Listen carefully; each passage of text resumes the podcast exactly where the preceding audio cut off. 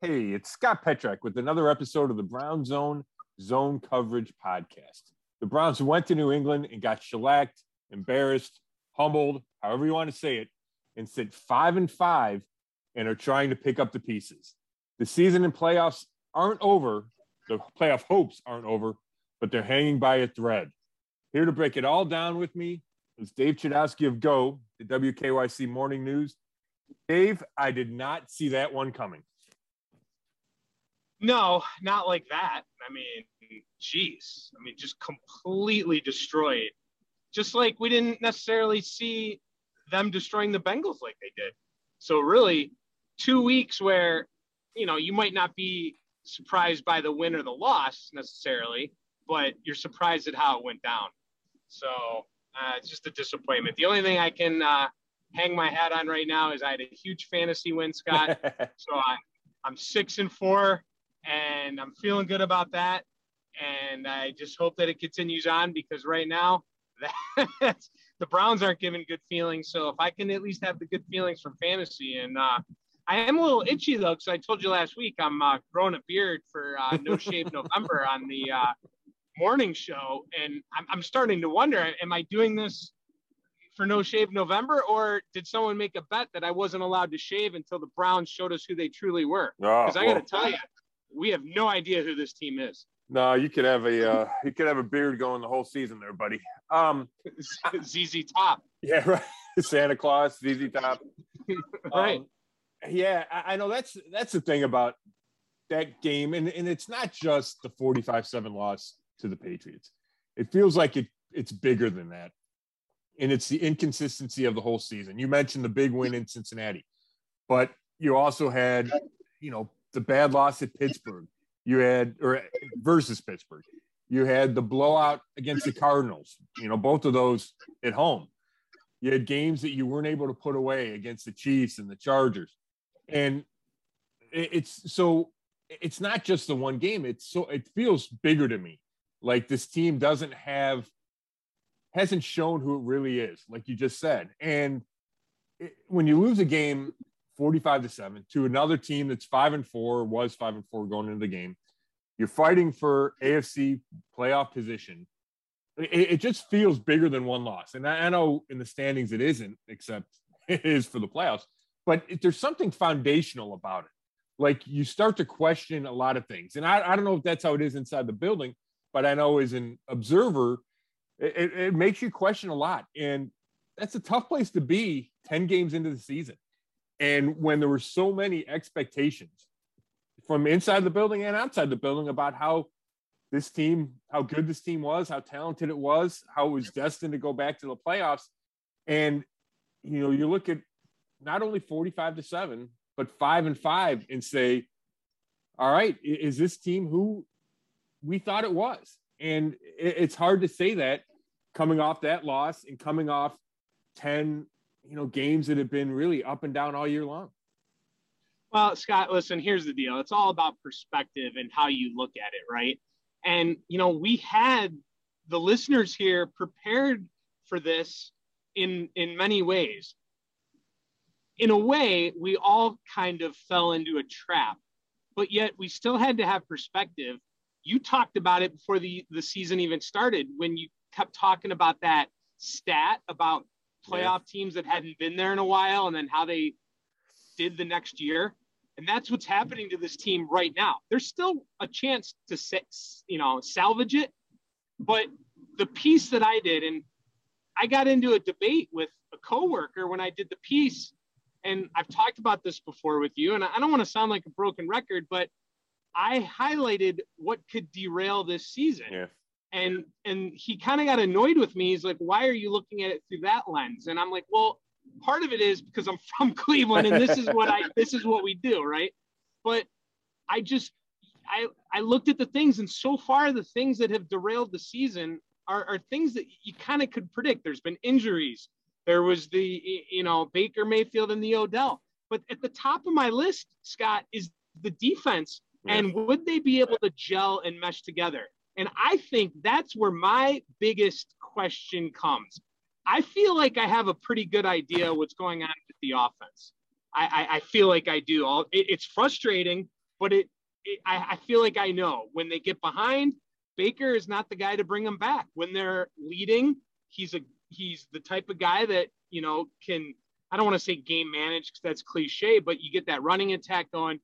I feel like, and believe me, seven points is ridiculous. Right. And I, you know, but I don't understand the defense. Can you explain to me what is going on with this defense? When I have picked, I picked them to lose in Minnesota because I figured the Vikings would score a ton on them. But the defense looked like Super Bowl contenders. How about the defense against the Bengals? Yeah, Chud, it's it's a great question, and I wish I had a better answer. I, I I really believe that the defense is game against the Chargers, the Chiefs, and then against the Patriots. Scott, what is with this defense?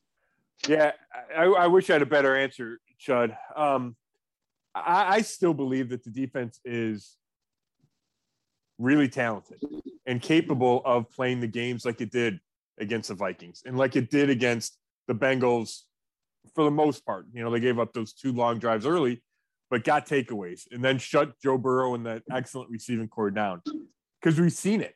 So if, if, you've seen it, then there's no reason it can't happen week in and week out, but it certainly isn't. And I thought, and this is goes beyond the defense. I think this goes for the whole team. And Kevin Stefanski kind of shot me down when I asked him about this on Monday, but I believe it. I, I think there is some level of when the team plays well, or part of the team plays well, the defense plays well, there's a letdown the next week. And we saw right after that Minnesota game, didn't they go to the Chargers and give up 47? Right? Yeah. After they after they play well against the Bengals, then they go to New England and give up 45. And I, I have a hard time believing that there isn't some level of, hey, we showed how good we are. We can do it. And you just take it for granted that you're going to do it the next week. And this league is too good. It's too close. It's too competitive to have that mindset. And now, you know, this is me. Nobody's told me this is how the mindset is of the team, but this is just me watching and trying to explain it. And as simple as Greg Newsome has a great game against the Bengals, and he's played well all year. But against New England, he gives up a fade for a first down on a third down. It wasn't terrible coverage, but he misses the jam at the line of scrimmage. The guy gets open, good throw, good catch. He gets called for two pass interferences. One, you know, you on live, you go, oh, that's a bad call. They show the replay. He's grabbing the guy's jersey. It's the right call. Does he probably doesn't need to grab the jersey, but he's grabbing it. The second one, we never got a good angle. Um, the game was decided by then. But there's another call where he gets a pass interference. Those three, two or three plays make a difference. You know, they don't change the score, or I mean, they don't change the outcome. But the point is, the one week he made the plays and had the breakups, and the Browns play well and build momentum. The next week, it goes against him. And you could say the same thing for John Johnson III, right? he had a great game against Cincinnati. He, you know, the, the one of the storylines was he's settling into this defense. Joe Woods has found the right role for him. He goes to New England. He gets run over at the goal line. He gets caught up in these screens that he can't stop. He doesn't get there quickly enough on that touchdown to Bourne, which was a real good throw by Mac Jones. And John Johnson did get there and put a hit on him, but he caught it. Um, so he doesn't play as well the next week, right? Um, Jadeveon Clowney doesn't show up against the Patriots, and there's games where he has. But you can just go down the list. Um, Denzel Ward, right? He, he not he didn't give up a bunch of plays against the Patriots. I remember a couple. Hunter Henry caught one on him, um, but he had a great game the week before, right? So there's a dip across the board of performance, and it feels like, especially when you have the expectations that I do for this team, that and I know that the team had for itself, that there's a little bit of inflated ego and hey we're we're good enough to just show up and obviously they're not good enough to just show up yeah I, I, just I, I can't accept that i mean i don't understand how they feel like they've reached that point where they can be like that you well, really think that's the case well i don't know i mean what like i'm i'm searching for explanations and the fact that the letdowns come right at or letdowns collapses whatever their worst games come after their best games I, I got I don't have another explanation for it. You know, interesting. Um, well, all right. How about this? What about could a lot of people are talking about coaching and Sure. scheme and and what Garrett said after the game. Uh, I don't want to quote him, but um, I don't know if you have the quote, but Right. basically, you know, he said there were no adjustments on the on the sideline. Yeah, no, I mean that's what he said. Um, yeah, I I mean I think coaching plays into it. I'm not going to dismiss coaching, but I, Joe Woods does not go from having the best game plan in Minnesota and Cincinnati to the worst game plan the next week. Now that could that's a factor, and where I want to talk about Joe Woods, but I feel like it's bigger than that. I, I really do. Now, Joe Woods, it's a bad look and it's a bad sign when Myles Garrett says what he did. Now he didn't mention Joe Woods, and maybe next time we talk to Myles, he says, "Hey, I meant the whole team," because Anthony Walker, the linebacker, said, "Hey, I think Myles meant more like the team didn't make adjustments. We kept giving up plays, but it sure felt like he was criticizing Joe Woods." John Johnson III also said, "Hey, the Patriots did what other teams against us earlier in the year did and had success. They just found out what we did poorly and exploited it." Well, that's a knock on Joe Woods too. Why isn't that fixed by week 10? And I asked Walker that yesterday, he said, Yeah, a thousand percent it should be fixed by week 10. So I'm not removing responsibility from Joe Woods. I'm not. And I thought that Josh McDaniels, the Patriots offensive coordinator, just owned Woods on Sunday. Everything he called seemed to work. Joe Woods did not have an answer. They ran screens, they ran up the middle, they ran reverses, they threw the ball. It, it didn't matter. It worked. Now, I will say I went back and watched all those third downs, right? The Browns, Patriots were six for six to start the game on third down, and that's how the game got won. And there were third and eights and third and 13s. And Joe Woods tried different things. It's not like he just sat there and said, Hey, I'm going to, you know, play the same defense. He went four man rush, he went five man rush, played zone, he played man, he dropped Myles Garrett in coverage one time to confuse Jones, and none of it worked. Um, so that's that's that's on Woods for getting out schemed and out coached by Josh McDaniels. Um, and the lack of adjustments certainly seemed to show up because they did not get better as the game wore on. So I, I'm not taking any blame away from Joe Woods. Just like I'm not going to take any blame away from Kevin Stefanski for getting out coached by Bill Belichick. Right, his offense versus Belichick's defense was as big a mismatch as McDaniels' versus Woods. But I don't think it's just about Joe Woods. My point is, I think it's bigger than Joe Woods, and uh, man, that's probably scary if you're looking at it, you know, as Andrew Berry or as a fan. What would you kind of put a percentage on for the blame game? Yeah. Where would the what would the percentage be on coaching? Because that was definitely something I wanted to uh, hit with you right off the top, and I feel like it, it maybe took us even too long to get to it. That's how big of a deal it was. I Yeah. mean, You're breaking up a little. were just out coached big time. Yeah, you broke up a little, Joe, but I got it. It's the percentage, the blame game percentage. Gosh, um, I don't want to cop out and go 50 50. So I'm going to go, I'm going to go 60 40. I blame Joe Woods. Um, execution needs to be better, right? If the players play great, they can bail out a coach. Um, you know, if one guy squeezes through a block and makes a tackle on a you know, third and 13 screen, you hold them to a field goal, maybe you have momentum's different than seven to seven. Um, but, but I, but I, I can't get around the out and McDaniel's doing whatever he wanted and no answer for a rookie quarterback in Mac Jones, who played well and is composed and stands in the pocket. But it's your job as a defensive coordinator, right? To, to, to make a rookie quarterback uncomfortable find a way to do it. And I'm not one of these guys that says, hey, you got to bring pressure all the time. Because I think you're better off trusting your front four, dropping in coverage. I think that's overall the best way to play defense. Um, but when you weren't getting home with your front four, and they weren't, uh, then maybe you got to mix it up. And maybe you got to bring the house. And if you give up a long touchdown, you give up a long touchdown. And it, it didn't seem like Woods was willing to do that. And I'm sure there are reasons for it, right? I mean, it was more football than I do, but there had to be changes, and there weren't changes made. And and that's what Myles Garrett's talking about. So yeah, I would pin more more of it on Joe Woods. Now, you know, I'm not in the fire Joe Woods camp.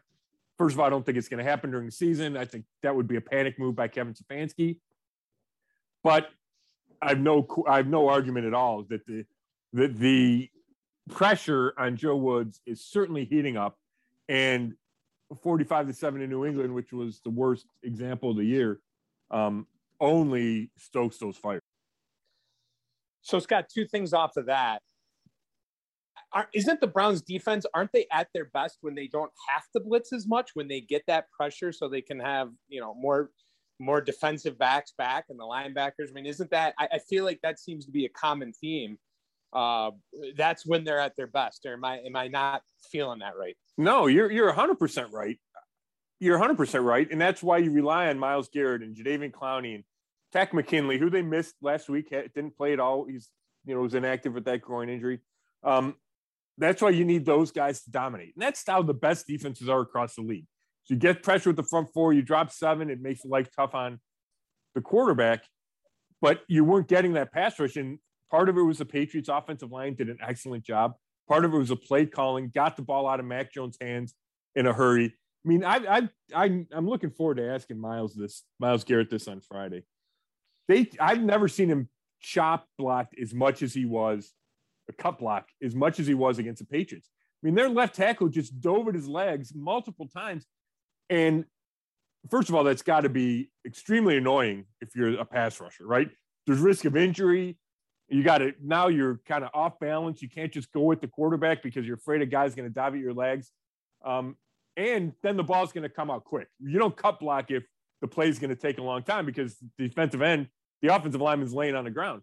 So, but they did that because they knew they would get the ball out of Mac Jones's hands. Now, the counter is then you got to take away those quick completions and give your guys time to get home. And there just wasn't that marriage of coverage and pass rush that had been working well when the Browns when the defense plays well. And you go back to the third downs, you know, conversions. Greg Newsome gives up a play. Troy Hill gives up a play and all of a sudden things kind of snowball on you. But yeah, I, think Joe Woods is right when he says we're going to try to get home with four. I think that's the right philosophy, especially when the overall team philosophy is conservative, right? You're going to run the ball. You're going to take up time of possession. You're going to win the time of possession. You're going to go on long drives. You can't if you if that's your philosophy on offense. On defense, you can't be giving up 80 yard touchdowns, right? You got to make the other team earn it. And that's just the way the Browns want to play. So I understand that. But if you can't get off the field on third down, then none of it matters. It's frustrating to see the the Patriots, you know, the Browns run all over them on the first drive, and then they make the adjustments. They figure it out. They're able to stop the Browns, and you know they have only the greatest coach ever, right? But you know, still, I mean that that's what's frustrating for fans to watch. Well, there's no doubt, and I got two points about that. Number one is yes, Bill Belichick made the adjustment, whatever it was. Maybe he thought the Browns were going to come out and throw because Nick Chubb and Kareem Hunt weren't in the game. So he dropped guys in coverage. The Browns ran it early with D'Ernest Johnson, four carries, 58 yards. And then Belichick said, okay, well, let's take away the run and see if Baker Mayfield can beat us. And then that didn't happen, right? So he did make an adjustment.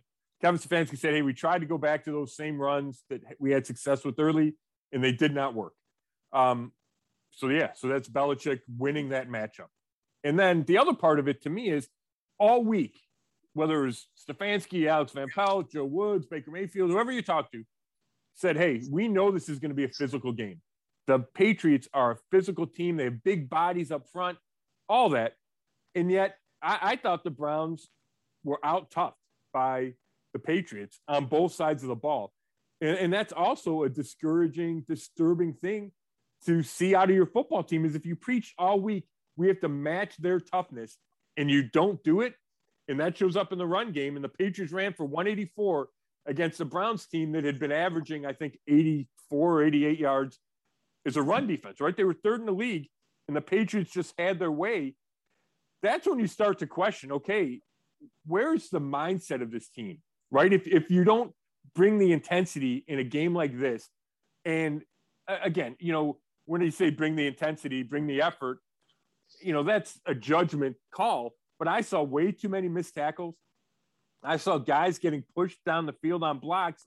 And when you see that happen, to me, that screams, uh, I don't know, you know, lack of effort. I don't like to say that, but maybe lack of intensity, lack of commitment, lack of something um, that I, I thought we saw definitely on defense, but overall from a team that just didn't match the physicality that was going to be required. And the coaches told them it was going to be required to beat this Patriots team.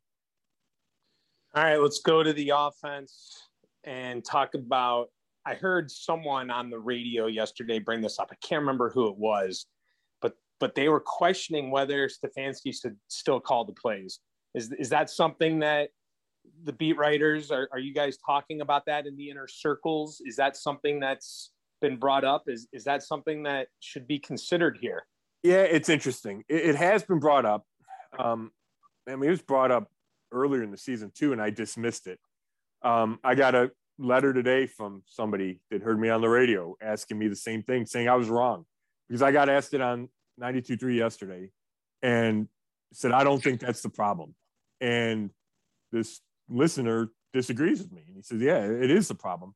Um, I, I don't think that Kevin Stefanski's attentions are divided where he can't manage the game right? He doesn't know when to call timeouts. He doesn't know when to challenge. I don't think that's an issue just because he's calling the plays. Now I understand the point, and maybe he would be able to focus more on the big picture if he didn't have the minutia of calling every offensive snap, right? I, I understand that argument. I just don't think I, I just don't think that's the issue. And there's plenty of coaches in this league who do both and are good at doing both. And I think Kevin Stefanski can, and I thought he proved that last year. Um, so, you know, if he decided to give it to Alex Van Pelt, that's fine. But again, but that feels a little bit panicky to me. I don't think that's why he got out coached by Bill Belichick. Um, so yeah, I, I'm not. I don't think that's necessary, but I do understand the discussion around that talking point. Yeah, my thing to that was I definitely was listening to the argument and it made me think a little bit.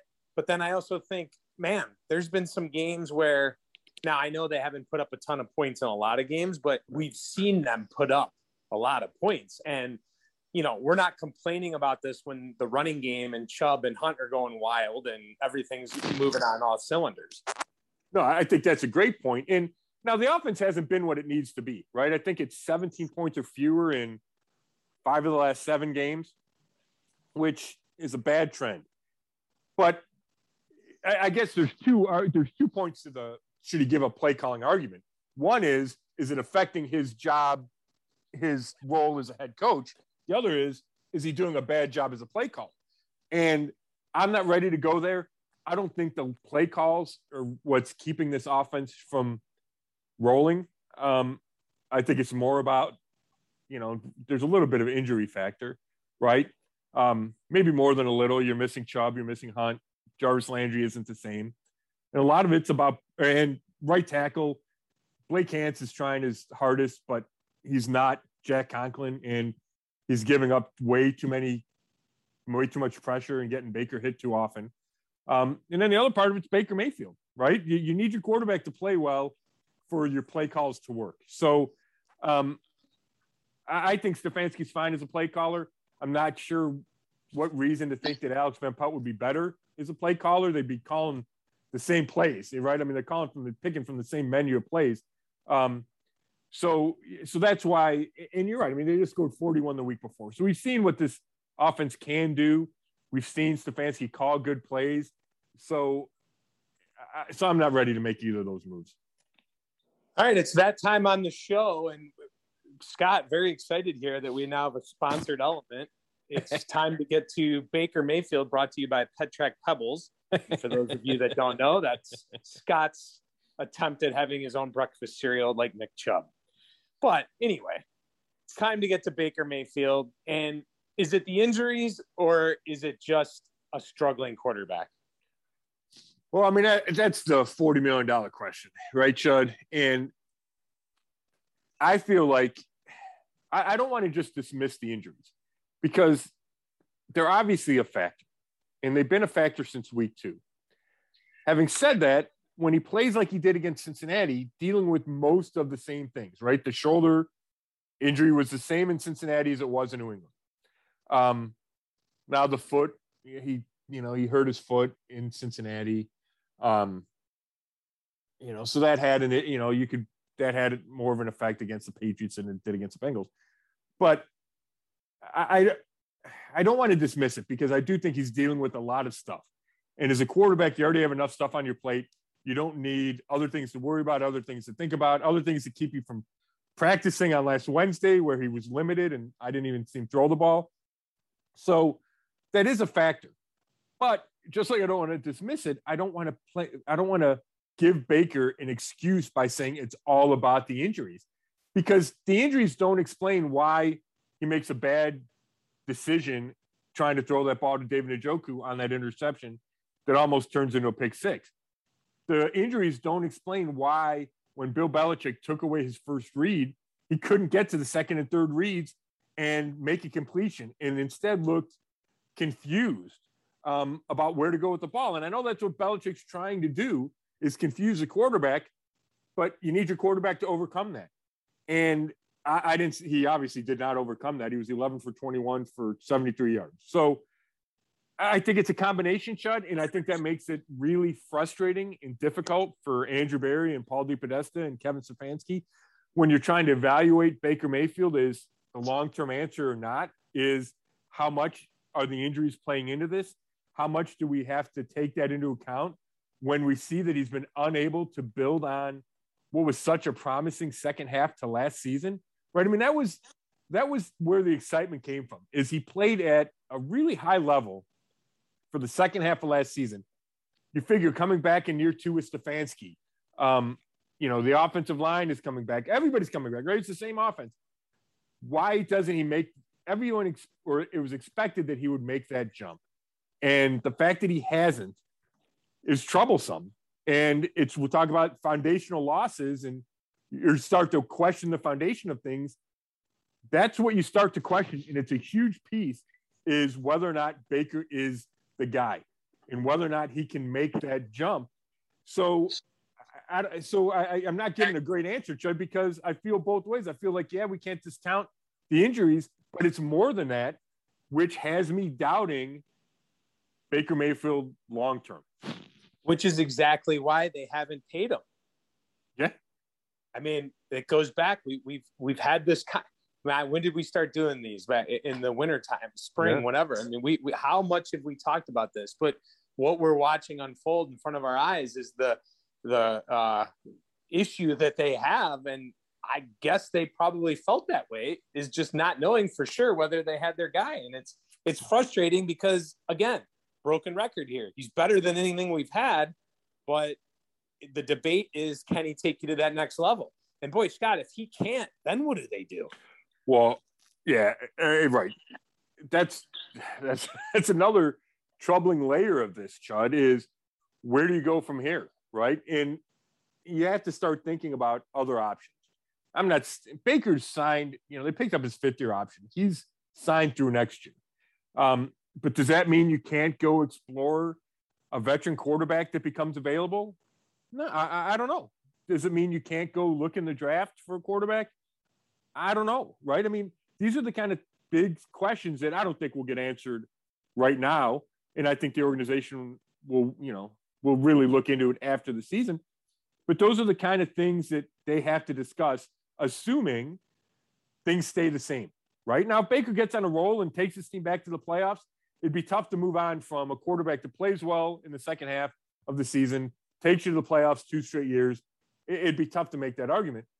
But, you know, they're outside the playoffs right now. He's not playing well. He's coming off arguably his worst game with the Browns. At least it's his career low 73 passing yards. Um, I'm sure people inside the organization are having those preliminary discussions of, okay, let's find some plan B's and C's and D's just in case Baker's not the guy. And, you know, you talk about not having the long term extension by now. And I thought it would have been done, Chud. I thought it was going to get done in the preseason. I really felt like the Browns had decided he was their guy. And for whatever reason, it didn't happen. Maybe part of it was that they weren't ready to pay him. Maybe part of it was they wanted to pay other guys first because his his contract would be the biggest contract. Um, but let's say I, I thought they were 90% convinced that he was their guy going into the season. I mean, where where's that percentage now? I mean, it can't be higher. It can't be much higher than 50% if it's that, right? And that's a big turnaround from thinking on September 12th, and even after the Chiefs game, they probably thought he's still the guy. That hey, we know who our quarterback is going to be for the next five years. To on November 16th saying we're 50-50 whether or not we know who our quarterback is going to who our quarterback's going to be, whether it's week one 2022 or week one 2023. Right? I mean, that's a big change for the organization to have to deal with. And when we talk about this season going sideways, I think it starts there, don't you? Oh, absolutely. And the the frustrating part about it is whether or not they know, because mm-hmm. I I know that sometimes I I don't know. Right. I mean, there there are days where I sit there and I think he is just not the guy. But then he has the games that you talked about, like after Kansas City, where you're thinking, all right, this this this is gonna work. But I guess what I do know is I feel like we've been around long enough to know that the fact that they haven't given him that extension and they know that they know they have him locked in for you know this certain period of time that uh you know I, I i guess here's my point they still have time i just think you yeah. know what i don't want to do what i don't want to do scott is hit the panic button and i think that's where i'm trying to give the perspective of the let's just we, we expected too much. That's the problem here is that we assumed and i don't mean me and you necessarily i mean the entire city. We just assumed that they were going to be you know seven and three or eight and right. two at this point. And and and that's that's the problem. It goes back to the point of you can start really breaking it down. You know their schedule wasn't that hard last year. Uh they, and again i think last year was a weird year and and i know i never hear this i i i just think this they didn't play in front of uh crowds yeah. it was just yeah. a different year it was just you you need to see more examples of things before you can anoint anything and we we've seen it with basketball teams you see it with uh, NFL teams. And I just think if we can sit back and say, hold on, we still have talent here. We like our head coach. Let's not panic. Let's let it play out. There's there's 10 games in. Clearly, they're not where we expected them or wanted them to be. But you know, there's one thing to think about, Scott. The AFC North is still wide open. Yeah, yeah you bring up a ton of good points there, Chud number one, it kind of goes back to that stat that you mentioned earlier about teams that make the playoffs after a long drought. There's there is a natural regression, and it's it, it just happens. It's it's tough to continue your ascent without without setbacks, right? Without a step back. And I think we've seen that throughout the league. You know, I think we've just seen it historically throughout the league. A team will have a kind of a breakthrough year, and then there's a step back, and then they take two steps forward the next year, right? The, the overall trajectory is still positive, but there's room for um, a regression, and maybe that's what we're just, maybe that's what we're seeing, and maybe at the end of the year, Browns finish nine and eight, and you can say, hey, on a big scale, right? They still have the coach, they still have talent. It's another winning season. Maybe this is a launching point for a Super Bowl in 2022, right? Like I can envision that big picture. Now it's it's hard to see in the middle of a season and coming off 45 to seven, but but I, but I think you're right about that. I, I think I think there's something to be said for that.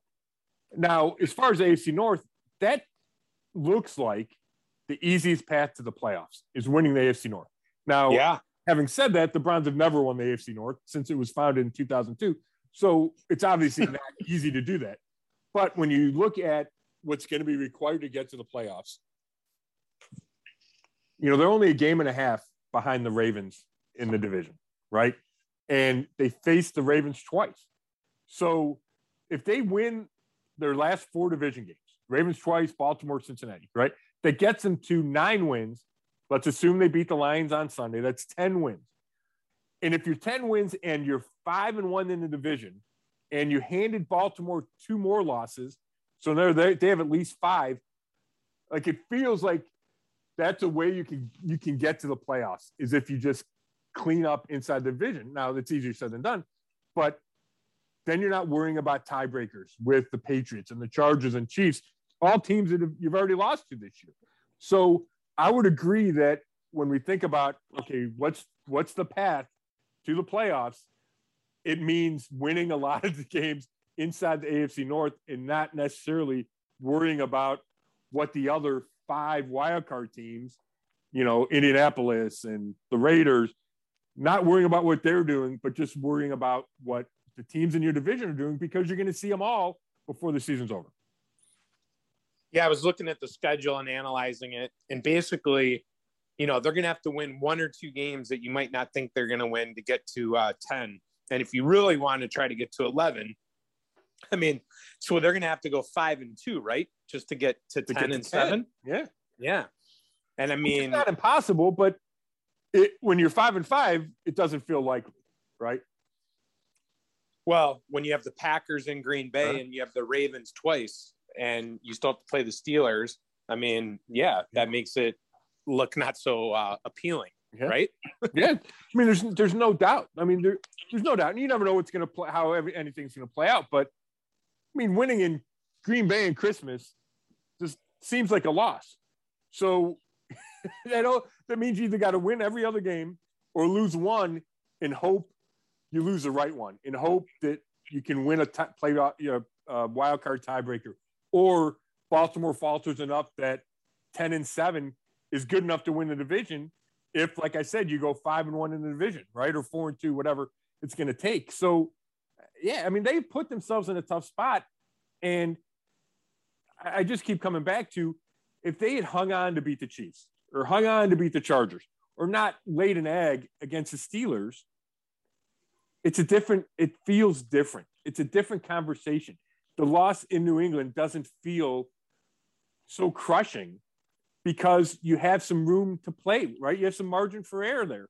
Um, you're six and four, or if you'd won two of those, you're seven and three.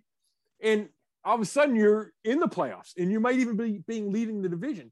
And I know every team can say that, well, if we would have won this game, but the Browns are in position to win those games, right? They were leading in the fourth quarter in all those games.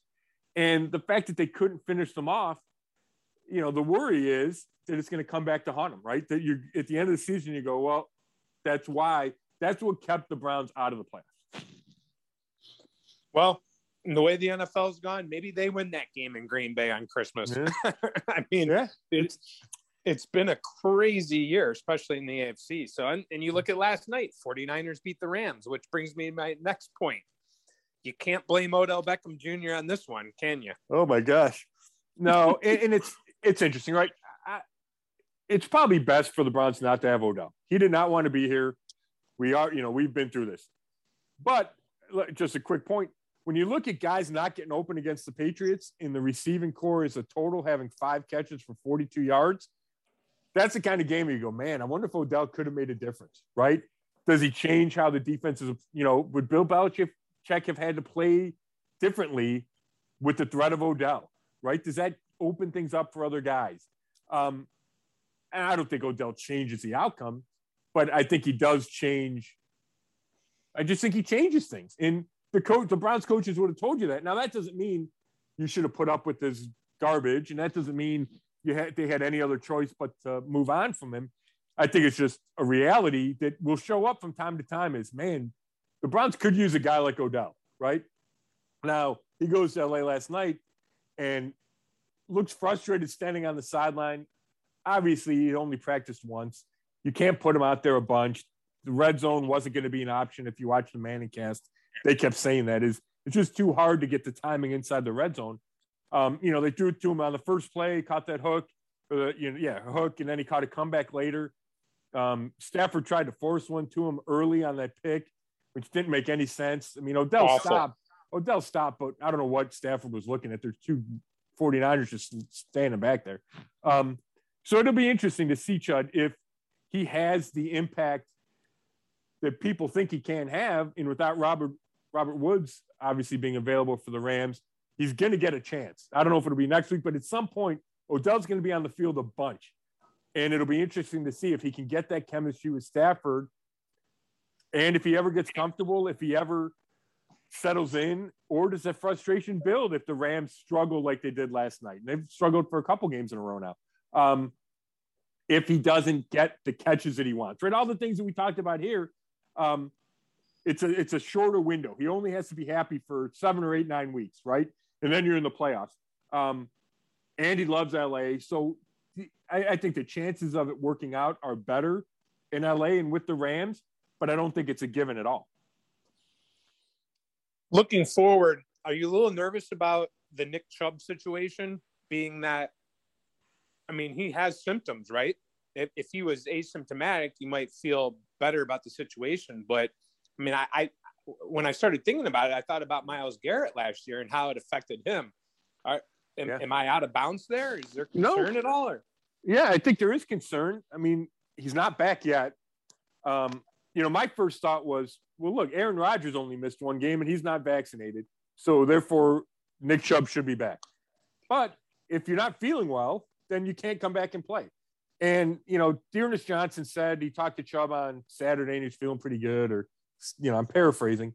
Um, but yeah, I mean, Myles Garrett missed two games. Now, Chubb is vaccinated. You hope that that helps minimize the symptoms and he's able to come back this week, but it's not guaranteed like maybe originally I had thought, right? So for sure he'll be back at least by the Lions game.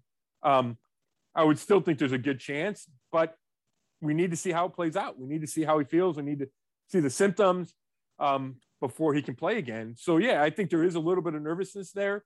And you know, D'Ernest Johnson played fine, right? And he ran for 99 yards, caught I think he caught whatever seven balls for 58 yards. So he had a big impact. But the Browns aren't the same without Nick Chubb. He just no. changes things. It's so obvious. You know, he's the best player on offense. Um, well, that, I'm going to interrupt you real quick. Group too. I'm going to interrupt you. I'm going to interrupt you because that that's exactly. I, I mean, you think Belichick wasn't licking his chops? No Kareem Hunt, no Nick Chubb. He knew. I mean, it's like, all right, Baker, you got to come and beat me. Yeah. And and clearly that did not happen. No, you're right. And that's and he's not the first coach to say that, right? There's Arizona said, okay, Baker, we're going to put a bunch of guys on the line of scrimmage, beat us, and he couldn't. And that's going to continue to be a theme. And until he shows that he can consistently do it, um, people are going to question Baker because that's the second prong to the offense. You need to run it, right? This offense is built on running the ball, but you can't just run it in this league. It's 2021. You got to throw it you got to throw it when teams say we're not going to let the run game beat us. And we've seen Baker do that, right? I mean, there's been times where he's done that, just not enough. And and it gets harder to do that, or it gets the pressure gets put more on him when you're without Chubb and Hunt, because then you can't just say, "Yeah, we're going to turn around and hand it to him regardless," right? I think I think even if the defense says we're going to take away the run game with Chubb and Hunt, Stefanski says, "Yeah, go ahead and try." Or we'll you know we'll throw it to them in the flat, or we'll get Kareem Hunt the ball. You know, uh, we'll pass, we'll throw it to Kareem Hunt. Um, but without those two guys, I don't care how well D'Ernest Johnson says plays. Yeah, he, he's he's just not scary. He's not the same, and, and defenses mm-hmm. will adjust accordingly. Boy, I'm, and we've talked about this before, but it, it's just more evident now that that this this guy is the most important player on your team. I mean, listen, I know Myles Garrett's right there, but I mean, they they also gave up you know 42 points with with Myles Garrett on the field. I mean, it. I'm just starting to think, man, Nick Chubb is just the most important piece to this team. That's an interesting argument to have. You know, I mean, I think the defense really would suffer without Myles. I mean, I know, you know, know. so I mean, it, you know, it's you know, it's apples and oranges, but um, there's no doubt how important Chubb is. There's no doubt. Now, I don't. I'm not going to say they beat New England with Nick Chubb, and maybe Nick Chubb doesn't have the same success because Belichick takes him away. But it does change everything about how you call a game and how a defense approaches approaches you. And it would, it, it should, even if the Patriots said, "Hey, we're going to make Baker Mayfield beat us," um, if they're devoting one extra body to stopping Nick Chubb, that should free things up for Baker Mayfield. And it felt like things weren't free for him because the Patriots didn't have to devote as many defenders to stopping D'Ernest Johnson as they would for Nick Chubb. All right, we've talked about Baker and Chubb with the injuries. Uh, give us the injury update right now before we head on to the Lions. Yeah, I mean Kareem Hunt is, you know, this is he's missed four games. This is kind of the window where you thought he might return. Um, Stefanski said we'll know more as the week goes on. I don't feel like my gut my gut is he's not going to play this week. Maybe you get him back for that big Sunday night game against Baltimore. Um, Anthony Schwartz and AJ Green in concussion protocol both get hit in the head on kickoffs, which re- reminds everybody the violence of kickoffs. Right? That's why that's why they changed the rules to try to minimize that. But when you're returning kicks and covering kicks like the Browns like to do, um, there's a greater propensity, there's a greater chance of concussions. I mean, it's just that simple. We saw two of them on back-to-back kickoffs actually against the Patriots. And then the other one is Troy Hill. Had that scary looking neck injury. Does not seem to be that serious. It's a neck sprain. Um, haven't gotten word if he's going to miss a whole bunch of time or not, but I think there's a chance he doesn't have to, which would be, I mean, first of all, it'd be a huge relief when you have to see a guy get wheeled off the field, right? The fact yeah, that he might play tough. again soon is wonderful news. And he's a big part of this defense. He didn't play particularly well against the Patriots. Um, just gave up some one-on-one matchups that are going to happen. But he's been really good, and we've seen that. And he's not afraid to stick his nose in and make a tackle in the run game. So if, if they were able to get him back, whether it's this week or coming up, um, that would be good because I'm not sure exactly what they would do at nickel. Do they slide Greg Newsome in there and try to play Greedy Williams on the outside? Do they go MJ Stewart at nickel? They'd have some decisions to make if Troy Hill were to miss significant time. All right, you ready to get on to the Lions? Sure.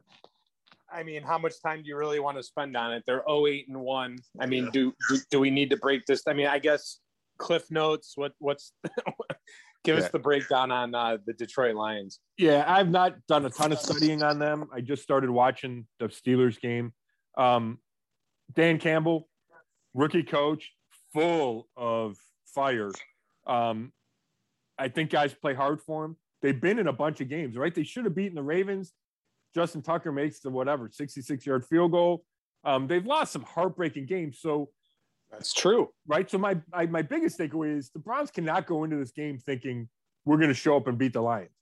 And you should only have to look back at the tie in Pittsburgh, right? I know Big Ben didn't play, but still, they tie a good Pittsburgh team or a pretty good Pittsburgh team. They could have beaten the Ravens. They could have beaten other teams. So can't take them lightly. Jared Goff is a quarterback, and I know people pick on Jared Goff. He's still a number one overall pick. He's still a pretty accurate quarterback, right? He doesn't have the biggest arm, um, which I think is why the Rams got rid of him. It's Matthew Stafford can make more throws than Jared Goff does and can. But I like how he threw it coming out of college. I think he's an accurate guy. I think he's a smart guy.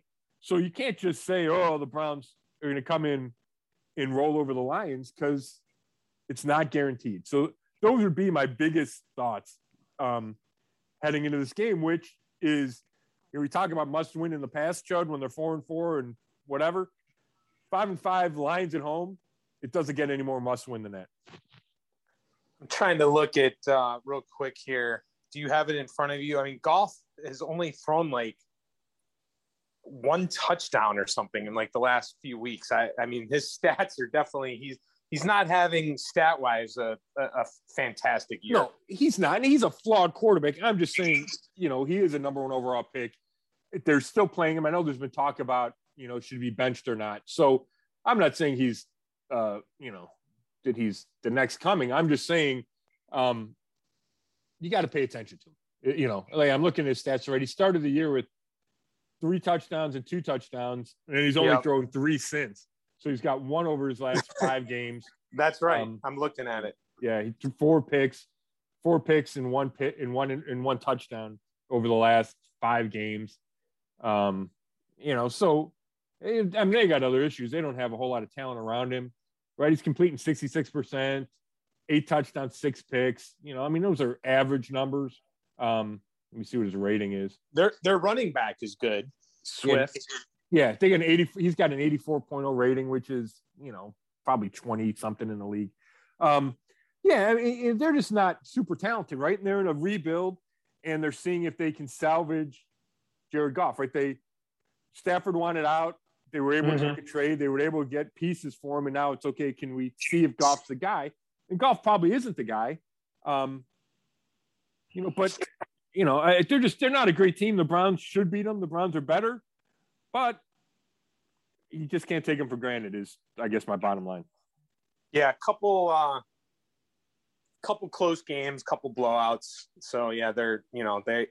I, I will say this though, I, you know, if you're Big Ben, you know that that definitely gives him a little more cred because you know people were down on him, uh, right? That he was oh yeah over the hill, so that you know that gives a little more case for him. Obviously, I don't think they tie if he plays that game. Oh but, yeah, I completely agree with that. He's played better than he did certainly at the end of last season. Um, the Steelers have played better than people thought they would, or a lot of people thought they would. You know, now they're not great, but I mean, you know, if you're a Browns fan, you can't be throwing stones. Your team's five and five, right? You're looking up at everybody else in your division, and you know, I mean, has Ben played better than Baker this year? I mean, that's probably you could probably say that, right? So, uh, yeah, it but makes you question a lot of stuff about where the Browns are. Well, but five and five is much different than 08 and one. So, no, I'm talking Pittsburgh. Yeah, I'm not talking. Oh, oh, I got gotcha. Yeah, yeah, yeah, yeah. Right. Oh, no, for sure. I mean, I, I, the Steelers might sweep the Browns this year, and and that's something where when you play the schedule game at the beginning of the year, most people figured, ah, oh, we'll beat the Steelers, we'll beat them in the yeah. playoffs. There, you know, we've talked about that before. Yeah. So, uh, no, the that's the crazy thing about this division. I mean, you could honestly make an argument for for and against all four teams winning the division, yes. with Baltimore getting you know the most strength towards winning it. I would say, right? I mean, they're the yeah. you would think they're the, but I mean, listen, Cincinnati has shown that they could. Uh, you know, they've shown both. I mean, the Bengals are the same as the Browns. They've shown that they can hang. They they show that they can be taken down pretty easily. So, yeah, no, you're right. And and I don't know if it was on, if it was last week we talked about this chart, or you know, I did you know, do a bunch of these, you know, radio shows. People call me, and somebody asked me about who I thought was the favorite to win the division a week ago. And the Browns are coming off that win over the Bengals, and it might even have been after the. It might have been Friday, so the Ravens had already lost to Miami. So I'd seen how vulnerable they could be, and I said I would take the Browns. And it looks silly, right? Coming off forty-five to seven, and now the Browns are one and a, a game and a half back of the Ravens again. But like I guess that just shows how volatile this division can be. And I do think every team has major flaws, and it's going to come down to who plays best over the last eight weeks of the season. Right, the Browns have seven games. There's eight weeks left. Who plays the best over the final eight weeks? Yeah, well, and you're going to have that bye. So let's you know let's see if the coaches can. uh you know that's going to be very important for this coaching staff to use that bye to uh you know sandwiched in between those Raven games for the end of the year. All right, uh, anything else before we get to predictions? No, let's go. I think it's All my right, turn, uh, right? Yeah, but I mean, well, we got to give the total records uh, first. Go ahead. Go ahead. Ah, uh, sorry, I had to. Uh, so you had the Browns last week. Now, I almost text you. I, am surprised you didn't make a change after the Chubb injury. Yeah, uh, obviously I should have. Um, I just I didn't think New England was as good as they are. I guess that's what it boils down to. I thought New England had New England didn't have their top running back either, Damien Harris. I um, know. Um, I, I, thought the Browns were just overall more talented, and I didn't think the coaching would be that lopsided. And the coaching advantage was that lopsided. Um, so that so that's why I picked the Browns. I thought, yeah, they're more talented. I you know Stefanski can match up with Belichick. Um, and you know, Mac Jones played great. Belichick had a great game plan. The Browns had no answers, and New England's better than I thought they were. So all that adds up to me being way the hell wrong. Well, I did pick the Patriots, but I think I was at like 23 20, much closer. I, it's been fun on Sundays. Uh, you know, I, I, my whole career basically, I worked on Sundays, right? But the last yeah. uh, couple years, I've, I've had them off, and uh, you know, I've been trying to get my daughter, my daughters into the Browns some sometimes it works, sometimes it doesn't. It doesn't help when they, they lose like that, right? But they get into it. You know, they're all into. My one daughter's into the fantasy football, and we, you know, we have these helmets, and they're kind of into it and everything. And uh, and my daughter was like, uh, yeah, did, "Did you pick the Browns or Patriots?" And I, I, I went the Patriots, and she's like, Did you think it would be like this? And I was like, No, I did not think it would be like this. I mean, who no one could have predicted that, Scott. 42 point. No. I mean, that that so that regardless, bottom line is uh you're five and five now, I'm seven and three. I'm as so, mediocre as the team I cover. hey, you are what you cover. Thanks should be your bumper sticker. Yeah. Um, all right, you got first dibs this week. All right. I, I think the Browns win. I think they bounce back to some degree, but I don't think it's as convincing as maybe it should be. Uh, yeah, I think coming off that New England loss and with questions about Baker's health and Baker's performance and not knowing for sure if Nick Chubb's going to play and Jarvis is still dealing with the knee, all those issues.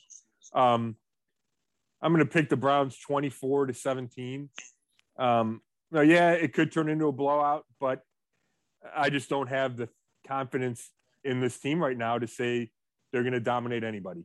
Uh, even though I know two weeks ago they did, um, but big picture, they haven't really dominated many teams this year. So yeah. Going to go 24 17 in a win that gets them above 500, but does not restore a ton of confidence from the fan base. Sure. Well, I'll tell you what, man, you're going to laugh when you hear my score. Very close to what you have. Uh, you're coming in at 24 17. I'm not going to spend a lot of time on this. Listen, they cannot lose to the Lions. I will not pick the Lions. If the Lions win this game, the the season is an absolute embarrassment because now you're five and six. You lost to a team that was 08 and one, and you you would lose coming off of a loss like you just did to New England. They have to have some pride. They have to find a way to get this done. I don't care who is playing, who is injured. You're in your home building. They're a 10 point favorite. This would be one of the worst losses. I, I, had a friend text me and say that they thought that New England loss was one of the most embarrassing, if not most embarrassing losses in Browns history. And I was like, well, I mean, that, you know, we got to remember we've had a lot of embarrassing losses. But his point was for the expectations of yeah. what we have in this team, that that was his point, right?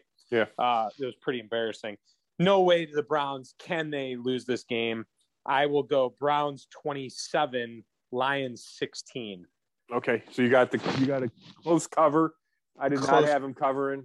Um, yeah, I mean that sounds about right, Chud, for the score. And who knows? You know, defensively, if they get a couple of takeaways and they get a touchdown, that could change things. And that's what was missing against New England that they had in Cincinnati.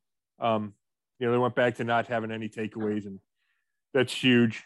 Obviously, especially for this defense, it needs to create some momentum for itself. But yeah, I mean, if they lost, if they lost to the Lions, we'd be writing the obituary for the season, and, and, and things would be, things would get a lot worse. The questions would get a lot harder for everybody in Berea. So, um, yeah, you would you know, want to take the week off and go golfing. Exactly. Yeah. so you know, for everybody's sake, um, I'm sure Browns fans hope that that does not happen, and I don't think it will. I think they'll be able to rally to come back and uh, to beat the Lions. And you agree with me. So, Chud, thank you for this nice discussion on a terrible loss.